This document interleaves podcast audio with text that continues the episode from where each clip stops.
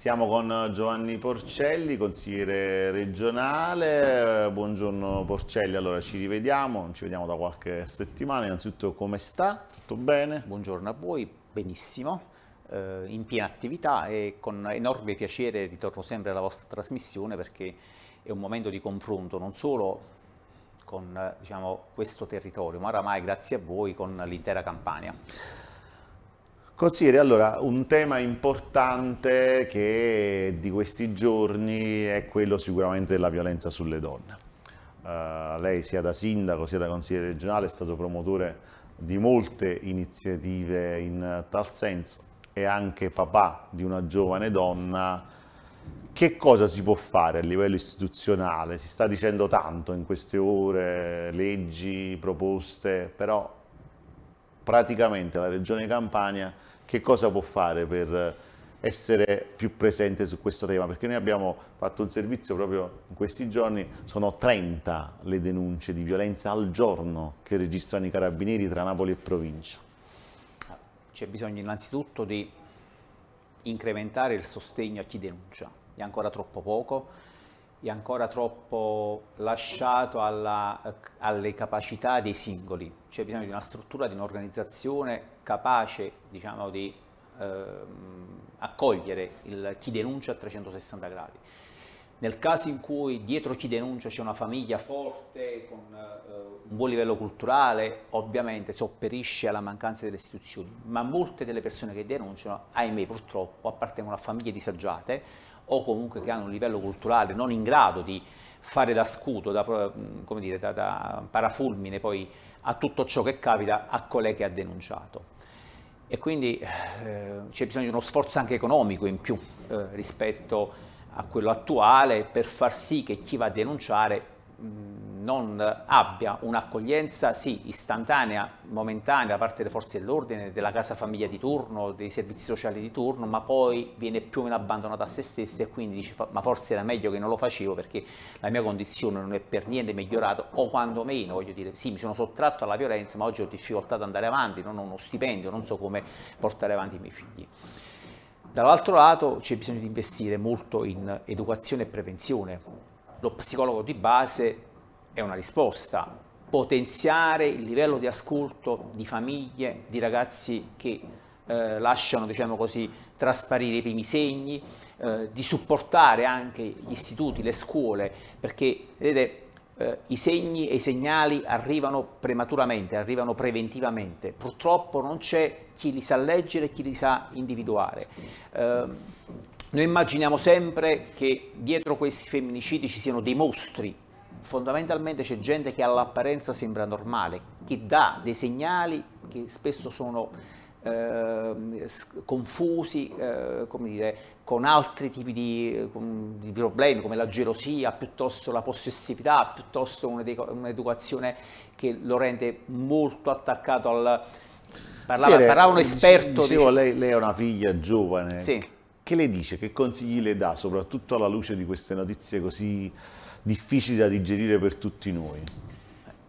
Io sono un papà fortunato perché ho una figlia eccezionale che si documenta, si informa, parla liberamente con me di questi problemi eh, e che, eh, seguendo anche i miei suggerimenti, ha sempre impostato un rapporto relazionale con l'altro sesso, benché piccolina, eh, in maniera libera, in maniera dire, eh, assolutamente non morbosa, perché ovviamente il primo suggerimento è fai attenzione alla morbosità, fai attenzione all'eccessiva possessività che tu magari confondi per eccessivo amore, ma non è così. Fai attenzione a quei segnali che a tuo giudizio, a nostro giudizio, vanno oltre, diciamo così, il limite normale, il limite consentito, ma poi ha anche la fortuna di avere eh, una famiglia che ha educato i figli maschi alla collaborazione, a casa mia non esiste che ci sono dei compiti femminili e dei compiti maschili. Se c'è da rassettare, rassettiamo tutti quanti, se c'è da sparecchiare, sparecchiamo tutti quanti, se c'è da, come dire, immaginare una carriera, la si immagina per la figlia femmina eh, ehm, piuttosto che per il figlio maschio. Cioè, lei ha ovviamente la fortuna di vivere una famiglia eh, che è molto aperta mentalmente, non, il fratello ha un anno più di lei, torna più tardi lei a casa che il fratello, cioè come dire, non c'è eh, c'è un, certo. una, un, rapporto con entrambi i sessi assolutamente paritetico.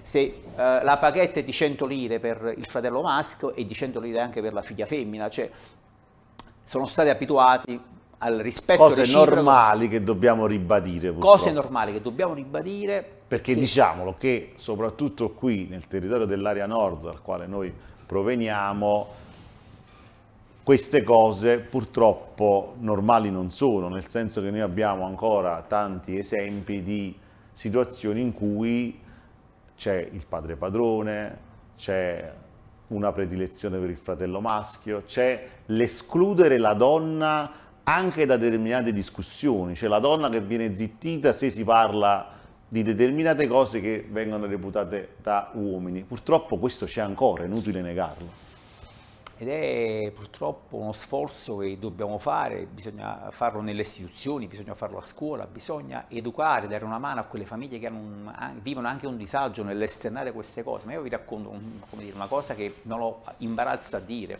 anche rispetto alla sfera sessuale, che è sempre complicato trattare con dei figli adolescenti. Mia figlia ha 19 anni, il fratello ce ne ha 20, hanno 13 mesi di differenza.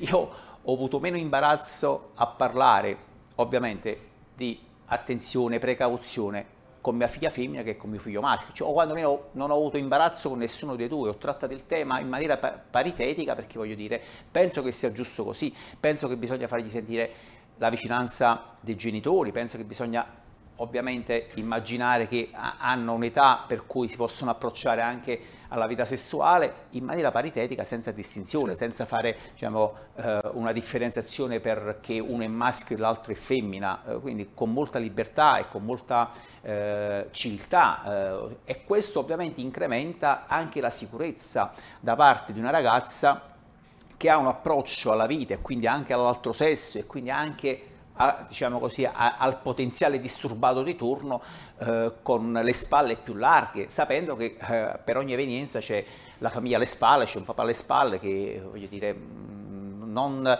eh, si sottrarrebbe ad un certo. confronto anche laddove dovesse nascere una problematica. Cosa diversa quando tu l'abbandoni a se stessa, quando tu eh, tratti dei temi con, eh, o meglio, non tratti dei temi perché sono un tabù o piuttosto dai un segnale maschilista in casa, per cui alcune cose eh, con i figli maschi si possono fare e con le femmine no, i servizi in casa li fanno le femmine e i maschi no, eh, il maschio eh, può, tra virgolette... La, quella eh, famosa cultura patriarcale di cui diciamo si sta anche parlando maschilista, tanti. Anche patriarcale maschilista, e maschilista. Maschilista perché dire, non esiste eh, giustificare la marachella del figlio maschio e criticare come dire, un'uscita o piuttosto una relazione di una figlia femmina. Cioè non è che se la figlia femmina ha una frequentazione anche, tra virgolette, eh, non, eh, come dire, non, non eh, stabile, stabile eh, sta commettendo chissà quale abuso, chissà quale oltraggio certo. alla propria famiglia, alla cultura cattolica, viceversa se la fa il figlio maschio è un playboy, è uno capace, è uno certo, in. Certo. Cioè, quando cominceremo, o meglio,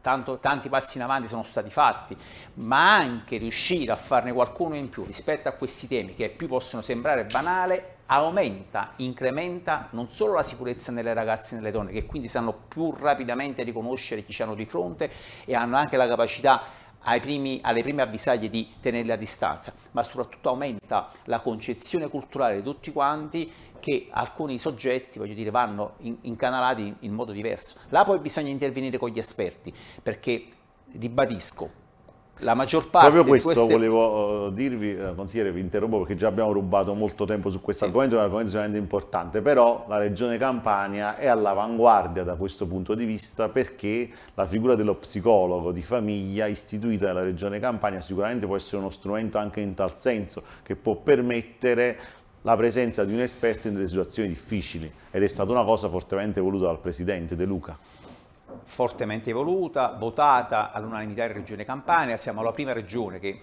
dire, si è dotata di questa figura, ovviamente sosterremo un costo, ma lo sosteniamo volentieri perché siamo convinti di erogare un servizio essenziale ai nostri concittadini.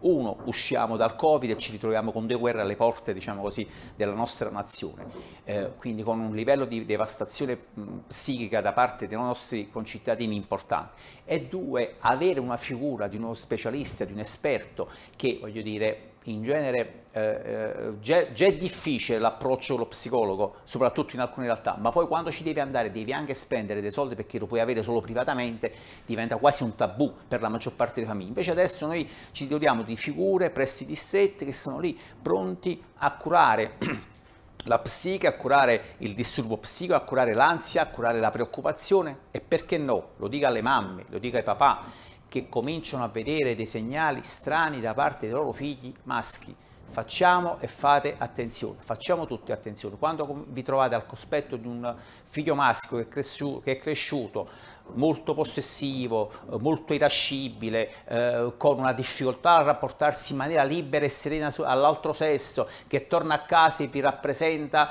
come dire, una difficoltà nel rapporto con la propria compagna, con la propria fidanzatina, con la propria fidanzata, ebbene, intervenite, interveniamo, non trascuriamo questi primi segnali.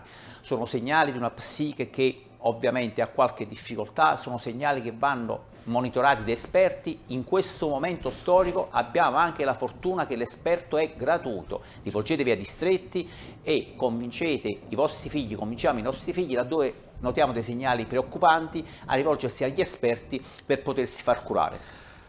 Consigliere, abbiamo altri 4 minuti, andiamo velocissimi. Numero chiuso a medicina, un'altra battaglia di questa maggioranza De Luca, a che punto siamo? Siamo che abbiamo votato all'unanimità una proposta di legge da proporre ovviamente alle Camere, quindi passando per il governo, di assoluta civiltà, di assoluta eh, democrazia e di assoluto buonsenso. Cioè noi ci ritroviamo con una programmazione dei sanitari devastata, cioè negli ultimi anni non si è fatta programmazione, ci ritroviamo in uno stato dove la richiesta di salute, di sanità, quindi di assistenza è aumentata, ma di, mm, sono diminuiti i medici. Ebbene, che facciamo? Continuiamo non solo a tenere il numero chiuso, ma è un numero chiuso al quale si accede con dei test che sono assolutamente idioti. In questo senso qua mi piace ripetere una parola che il Presidente ha usato molto spesso, perché è impossibile che nel 2023 noi continuiamo ad immaginare che chi vuole accedere alle professioni sanitarie debba fare dei test attitudinali dove di sanitario c'è poco o nulla, ma soprattutto alziamo la soglia di difficoltà nei primi due anni, così chi veramente è bravo sulle materie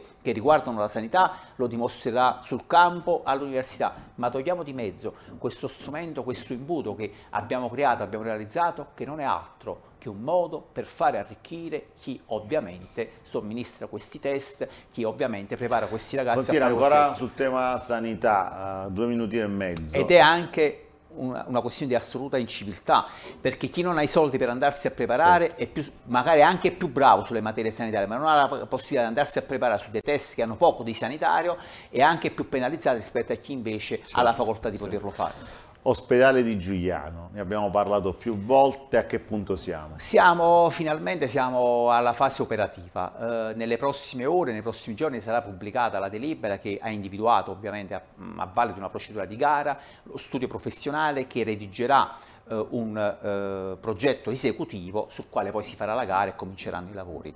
Sono cautamente ottimista che il tutto avrà tempi eh, brevi, ovviamente compatibili con quello che è il codice degli appalti, quindi pubblicazione, espletamento di gare e quant'altro.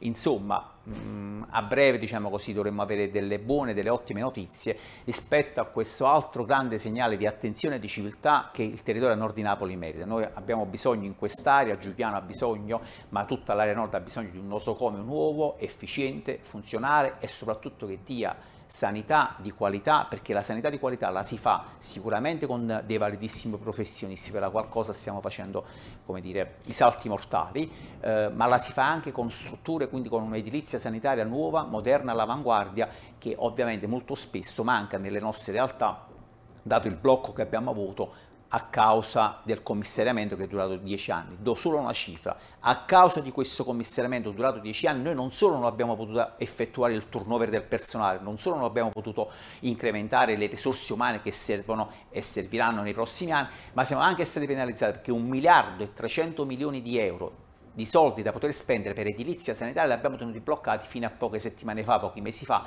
Oggi fortunatamente stiamo correndo per recuperare il tempo perso a causa di dieci anni di commissariamento. Il tempo a nostra disposizione è finito, tra l'altro le faccio l'imbocca al lupo perché lei in questi giorni sarà relatore in un importantissimo convegno, la sfida della sanità pubblica, un patto politico e sociale per rilanciare il servizio sanitario nazionale al forum risk management in sanità che si terrà proprio in questi giorni. Allora consiglio ci verremo a ritrovare più sì. spesso perché abbiamo ancora tanti temi che non abbiamo trattato, tanti temi importanti anche che riguardano uh, la politica. Le volevo fare una domanda su Marano, ma il mio timer dice 000, perciò devo solamente salutare i nostri telespettatori e chiedergli come al solito di restare sul 77. Grazie.